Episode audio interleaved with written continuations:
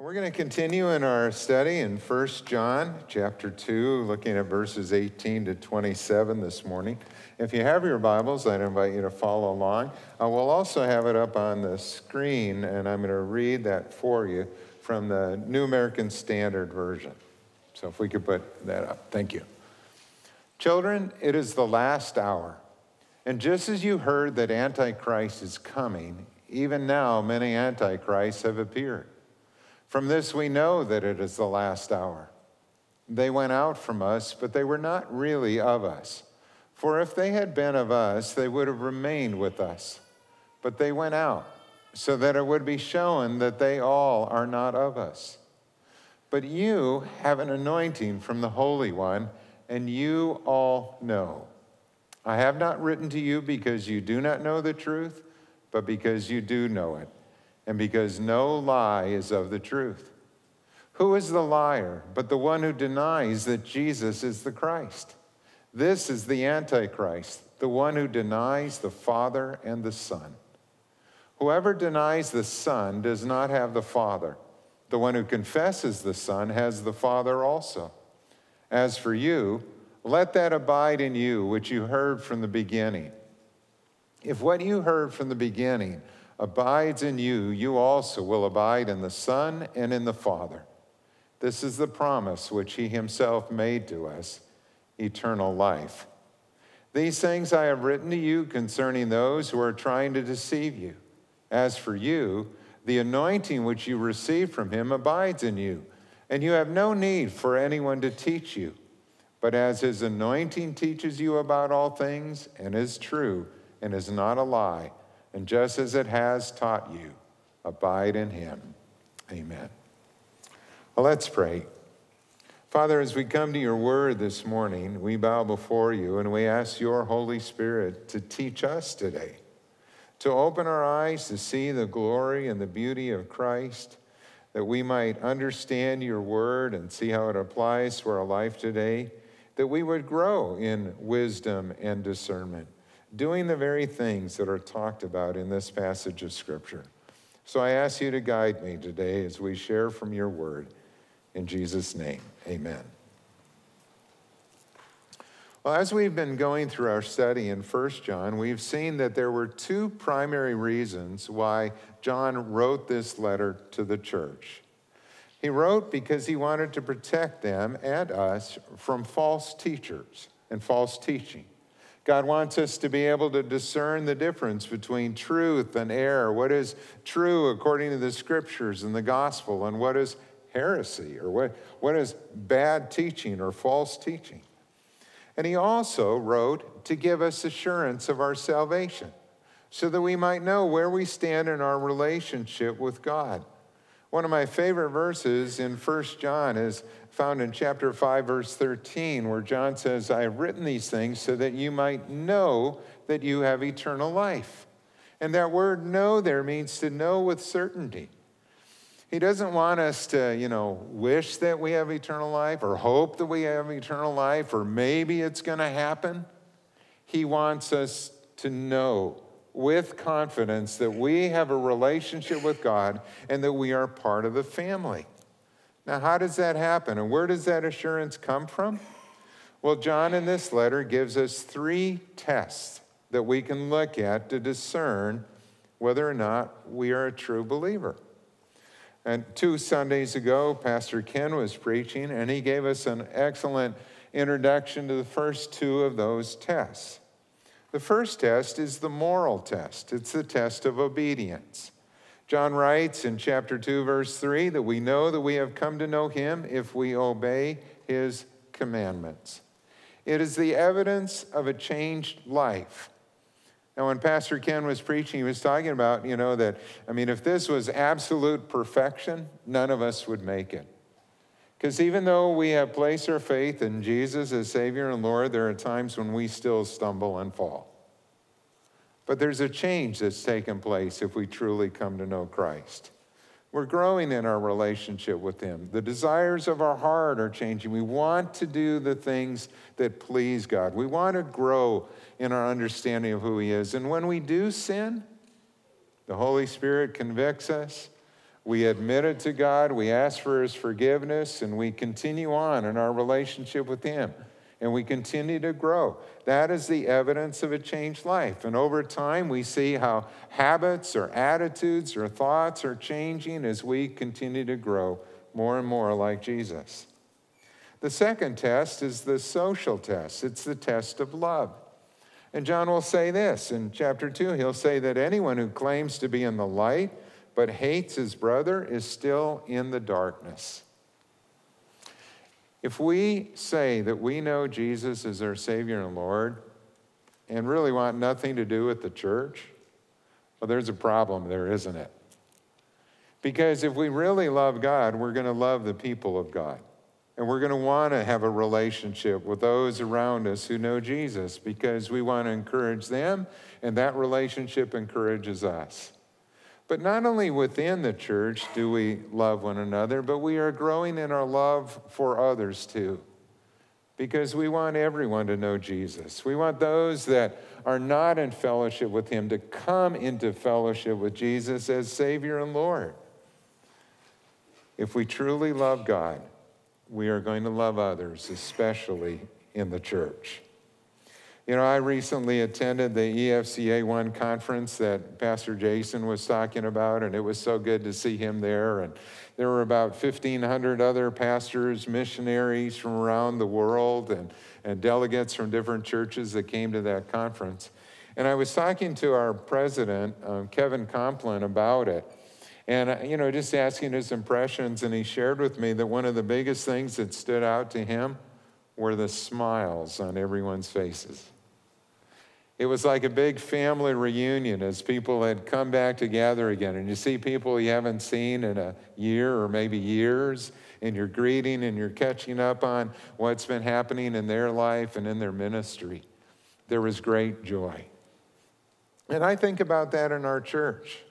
I love coming on Sunday morning to see you, and I love seeing you connect with others and the, the smiles and the greetings and the prayers and the thoughts that are there because we are a family. And if you're new to our church and you, you know, haven't made those connections yet, it takes some time. But that's why we encourage you to go beyond just coming on Sunday morning to join one of our adult classes, an adult Bible fellowship group, or a small group, or get involved in one of the areas of ministry where, where you are working alongside of others and you're getting to know them and they are getting to know you. And you will find that you'll be growing in those relationships and connections. And you'll look forward to Sunday mornings when you see people and you're able to talk with them here. Well, there's also a third test that John gives, and it's the one that we'll look at today. It is the doctrinal test, the test of truth. And for John, the most important question that each of us need to answer is who do we say that Jesus is? What do we believe about Jesus Christ? And John is probably thinking back to when Jesus put that question to Peter and to all of the disciples. And Jesus asked them, You know, who do men say that I am? Well, some say Jeremiah or Elijah or one of the prophets, or some say, you know, uh, you know, they had different answers that they were giving about that. And then Jesus looked at Peter and he said, But who do you say that I am? And Peter replied, You are the Christ, the Son of the living God. And Jesus affirmed that, and he said, Blessed are you, Peter. You know, that wasn't something Peter had come to on his own. That was a work of the Holy Spirit that had opened his eyes to see the glory and the beauty of Jesus Christ. And that's the same work that the Holy Spirit does in each of us when we come to know Jesus as our Savior and Lord, too. John will say in this passage, Who is the liar? Well, it's the man who denies that Jesus is the Christ. Such a person is an antichrist. And we're going to talk more about that as we go through this text.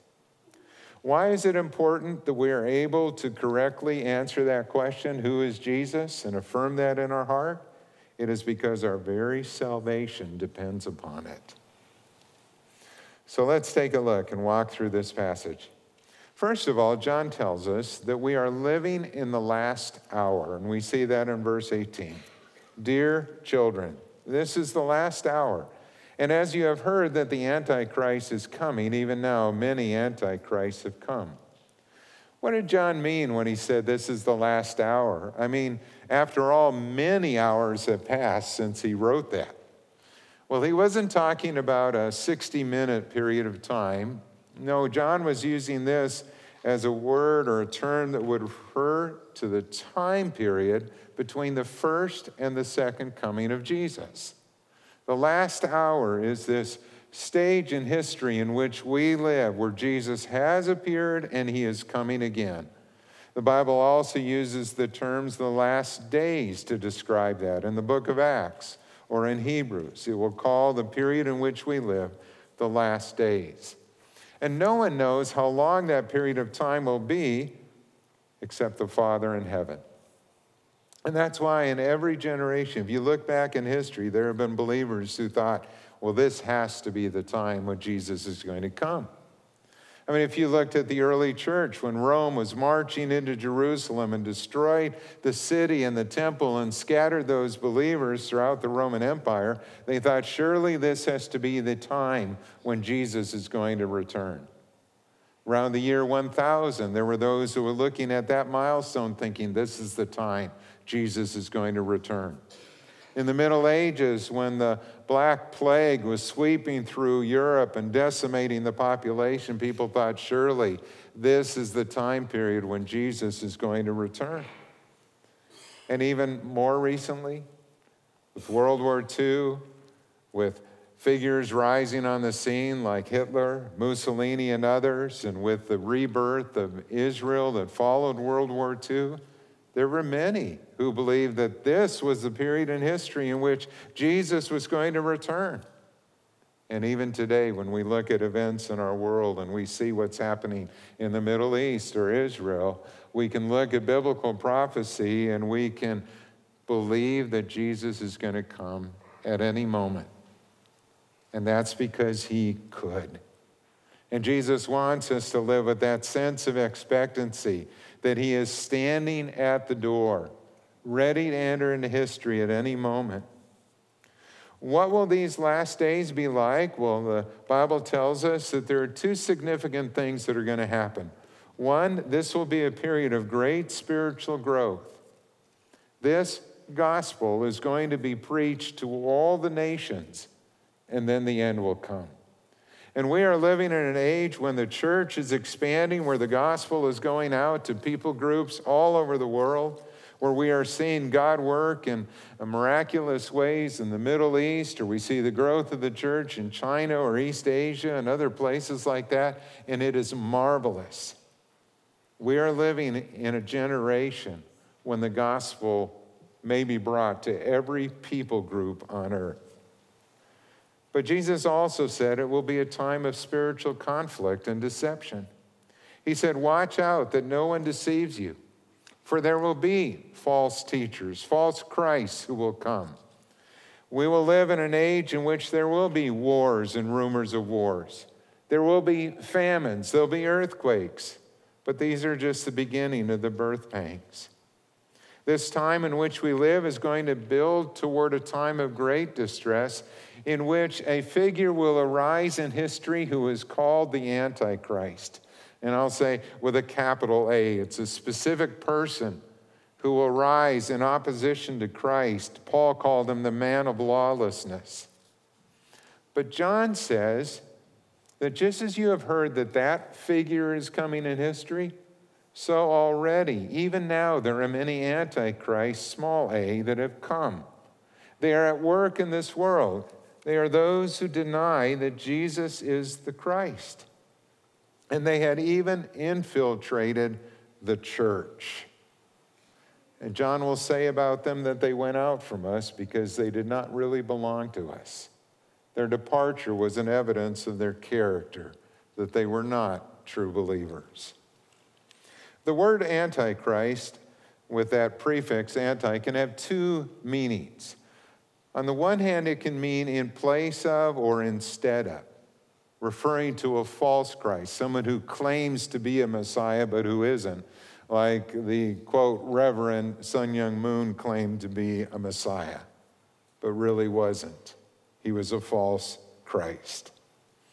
And there can also be, or the word can also mean anti, as in opposition to or against Christ.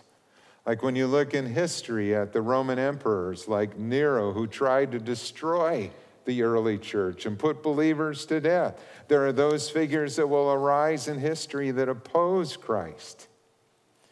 In John's day, in which he wrote, there was a man named Cerinthus who taught that Jesus was just a man and that Christ was a divine spirit that entered into Jesus the man at his baptism and then left Jesus before Jesus the man hung on the cross. And so, what he was teaching was that Jesus was not fully God and fully man. And John would say that is a lie. And such a man is an antichrist. He is preaching a false gospel. Where do we see false Christ today? Well, you can see it in many different places. You'll see it in books, movies, things that come out of Hollywood or in media where they really do not understand or believe in Jesus. A number of years ago, the book The Da Vinci Code was written by Dan Brown and then became a movie. And Dan Brown would say this about Jesus. He'd say, Almost everything you've heard about Jesus is false. Jesus is just a man, he would say, not God. He was voted divine by the church at the Council of Nicaea in 325 AD. There are others like Bart Ehrman, who has um, taught some of the great courses. Uh, part of that series will say that Jesus became a God. Same idea. Not that he was God, but that he became a God because of the church's thought. Well, I want to tell you that the church did not make Jesus God. The church recognized his divinity. The church recognized that Jesus is God, and the creeds were written to protect the church from false teaching and to help us understand this unique nature of Christ, who is fully God and fully human. And that is what qualified him to be that mediator, that perfect man who would stand in our place and take upon himself our sins, paying the penalty that we deserved. He's the bridge, and He is the way to know the Father. We see the spirit of Antichrist at work in cults and false religions. Jehovah Witnesses will say that Jesus is a God, small a, not the God, big G. They say that Jesus was God's first creation and we should worship Jehovah only. Mormons will say that Jesus is our elder brother, and one day we can become a God like him. Christian science says that Jesus was a great man, inspired by the Christ idea, but he is not divine. In fact, one of the prominent traits of all non Christian religions and the cults is their denial of the deity of Jesus Christ. They teach what is contrary to sound doctrine. So, how do we protect ourselves? Well, John goes on to tell us that the Word of God and the Spirit of God were given to protect us from deception and to lead us into eternal life. We see that in verses 20 to 23. He said, But you have an anointing from the Holy One, and all of you know the truth. I do not write to you because you do not know the truth, but because you do know it, and because no lie comes from the truth. You have an anointing from the Holy One.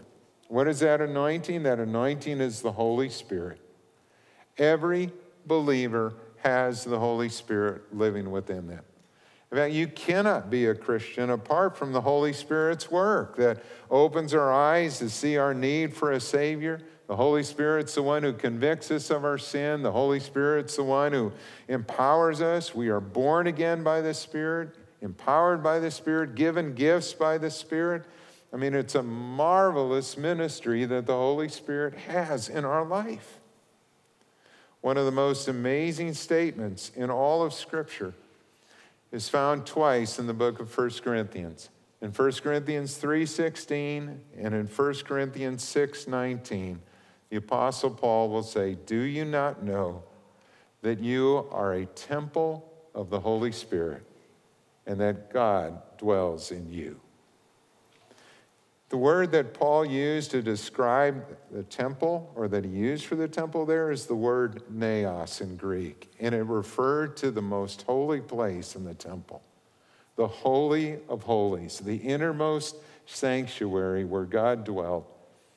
And now the Bible is saying that that place of residence is in you. Now, if you want to take something this week to chew on as a big idea and just let that sink in, let that thought sink into your heart. I mean, in that Jewish context in which Paul was writing, that thought would have been staggering. What are you saying, Paul? You're, you're saying that now God has taken up residence in my heart? Yes, that's exactly what I'm saying. Therefore, glorify God in your body. Let that truth of His presence in your life change the way that you live because everywhere you go, God is with you. And He dwells not only in us individually, but He dwells with us corporately. When we meet like this, God is present in our midst. Jesus said in John 16, 13, But when He, the Spirit of truth, comes, He will guide you into all the truth. And that's why when John wrote, he expected the believers in his church to be discerning. He expected them to pick up on the false teaching. That's part of why he said, You don't need anyone to teach you. You know, you shouldn't need anyone to tell you that what these guys are saying is a lie. There should be in your own spirit, as the Holy Spirit works in you, just this hey, that doesn't sound right. That doesn't sound like what Jesus taught. That doesn't sound like what the apostles taught. And you know that. And red flags are going off in your mind because you have come to know the Spirit of the living God. It is the Holy Spirit who opens our heart and our mind to understand God's Word.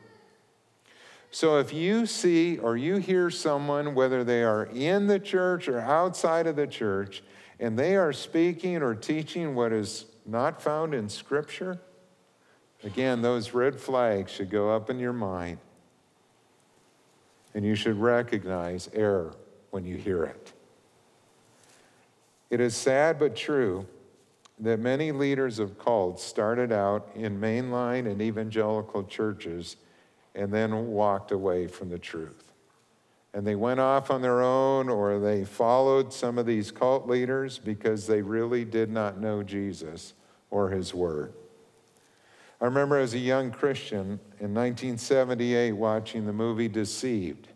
And it was a movie about what happened with Jim Jones, the cult leader who was a charismatic leader and who had this group of people that were following them, following him, and he led them down to Guyana in South America and this charismatic leader led his followers to death by poison. 913 people died in that massacre, a tragic mass suicide when they were, quote, taking communion. And his followers came from Baptist, Methodist, Presbyterian, and United Church of Christ backgrounds. I mean, many different denominations represented in the people that became part of this cultic group. We live in a time of false Christ and deceptive teaching. And if someone is not grounded in the scripture and abiding in the spirit, they are false, they are sitting ducks for false teaching. We need to know the word. We need to listen to the Spirit. And that is what John goes on to tell us in this last section. He said, Let the Word of God and the Spirit of God abide in you. We see it in verse 24. See that what you have heard from the beginning remains in you. If it does, you also will remain in the Son and in the Father. And this is what he promised us, even eternal life. Remain in the truth. John began this letter by saying, you know, that what we are sharing with you is simply what we have heard, it's what we've seen with our own eyes, it's what we have touched and handled concerning the word of truth. We are telling you about Jesus Christ so that you can have fellowship with us and fellowship with the Father. And in so doing, you will come to know the joy that we have found as well. Let the word of Christ dwell in you richly, the scripture says. Listen to the scriptures. Hold on to the truth that was given to us by the apostles. These men who risked their lives to bring us the word of God. And if you do that, you will remain in the Son and in the Father, and you will have eternal life. You can read a thousand books in your lifetime, but nothing is as important as knowing this one book. If there's one book you're going to read and become a master of, let it be this book, the Word of God, because it will change your heart and it will fill you with wisdom.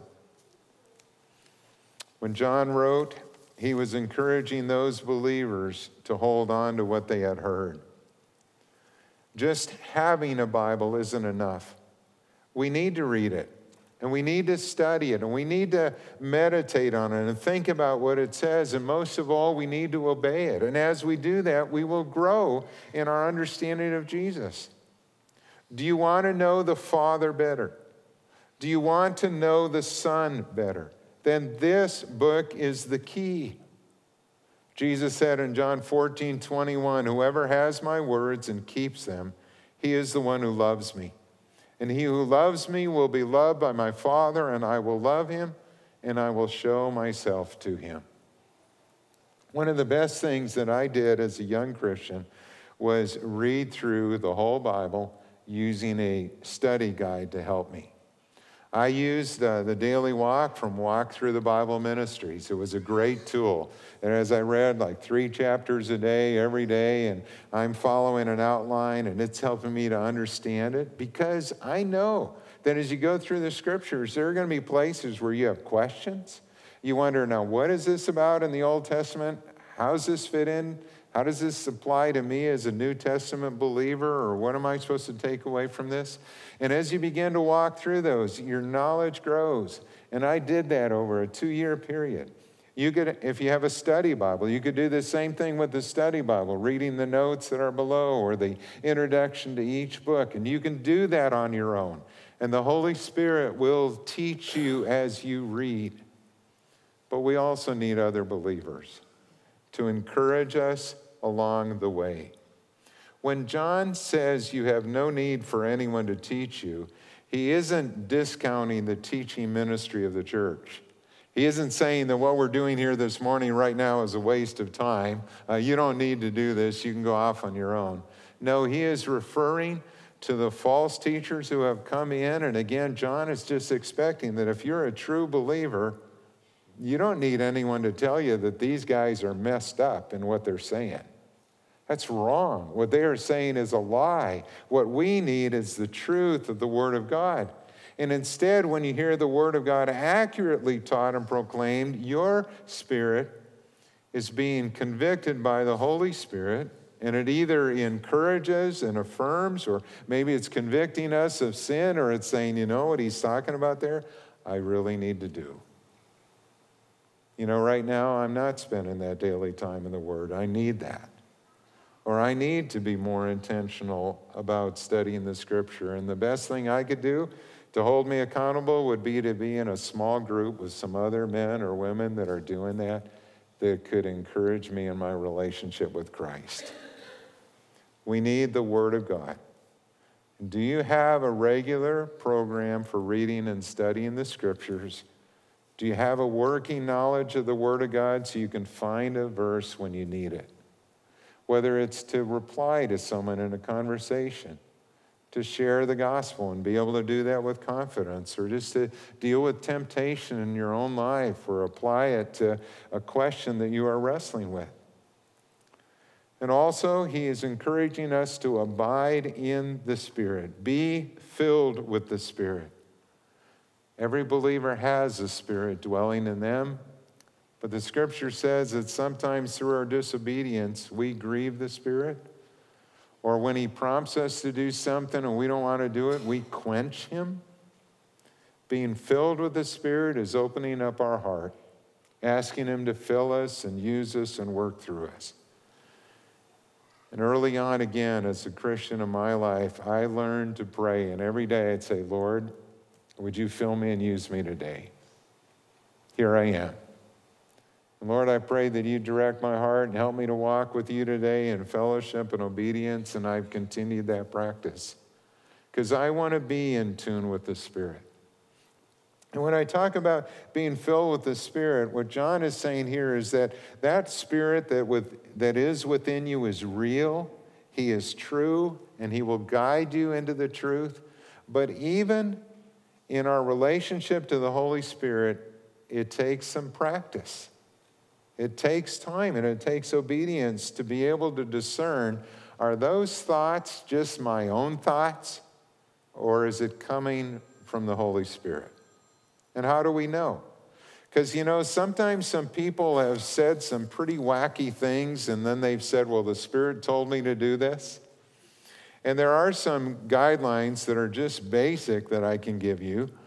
Uh, number one, the Spirit of God will never lead us or ask us to do something that is contrary to the Word of God. What the Spirit prompts us to do is always going to be in line with the truth of Scripture. And secondly, the Spirit of God will always point us to Jesus, to the Son of God. And so, even in churches or ministries, one of the things that you can ask or look for is Is this church really focused on lifting up Jesus Christ and wanting others to know him as Savior and Lord? Sometimes churches get unbalanced. You know, sometimes churches can be so focused on the Holy Spirit or the work of the Spirit or the gifts of the Spirit or the manifestations of the Spirit that it's really more spirit centered than Christ centered. And on the other side, sometimes churches can be so afraid of the Holy Spirit that they never talk about it. And that's not right either. And we need to have that balance. But again, Jesus said, when the Holy Spirit comes, he will glorify me and he will take what you have heard from me and he will bring it to your mind. He will help you to grow in your relationship with Christ. We need the Word of God. We need the Spirit of God. We need those who can teach us and help us to grow in our relationship with Him. If you want to know more about the Holy Spirit's ministry, which is really significant, I'd encourage you to come to the ABF next Sunday at 10:30 because I'm going to be teaching about that. A little commercial here, but it, it comes up in our study of the Apostles' Creed, and we're going to be talking about the work of the Holy Spirit next Sunday. Well, in conclusion, bringing this together, the Word of God and the Spirit of God are our only protection in a world filled with Antichrist. The only way to stay solid in your walk with God is to be a person who's in the Word and who's listening to the Spirit, who's being obedient to the things that God asks us. And you will find that as you do that, you will learn to hear the voice of the Spirit more. And you will feel that assurance in your heart. And you'll be like those, I, I think of the old hymn, You ask me how I know He lives. He lives within my heart. And I can tell you that Jesus is real because of the change that he's made in my life. And that's what all of us should be able to say. And we look at his grace and his mercy, we have felt his love, we've seen the work of the Spirit who's opened our eyes to see again the beauty of Christ. Remain in the truth and let the Spirit of God abide in you. Let's pray. Father, your word is so practical. I think of this passage of scripture that was written 2,000 years ago or almost 2,000 years ago, and yet it speaks to us and our generation and the times in which we live. And oh, how we need you, even as we sang. We need your word. And so I pray that you would help us to know it well, to be faithful in our time that we spend with you in the word and prayer, growing in our relationship with Christ. helping others to know you better and to come into the family. And I pray that we would listen to your spirit, that we would have that kind of discernment and understanding that you want for each of us to experience. We would have confidence that we are in Christ and that you dwell in us. And may that confidence just change the way that we live. May we walk in humility and walk with thankfulness in our heart for all that you have given to us. In Jesus' name we pray. Amen.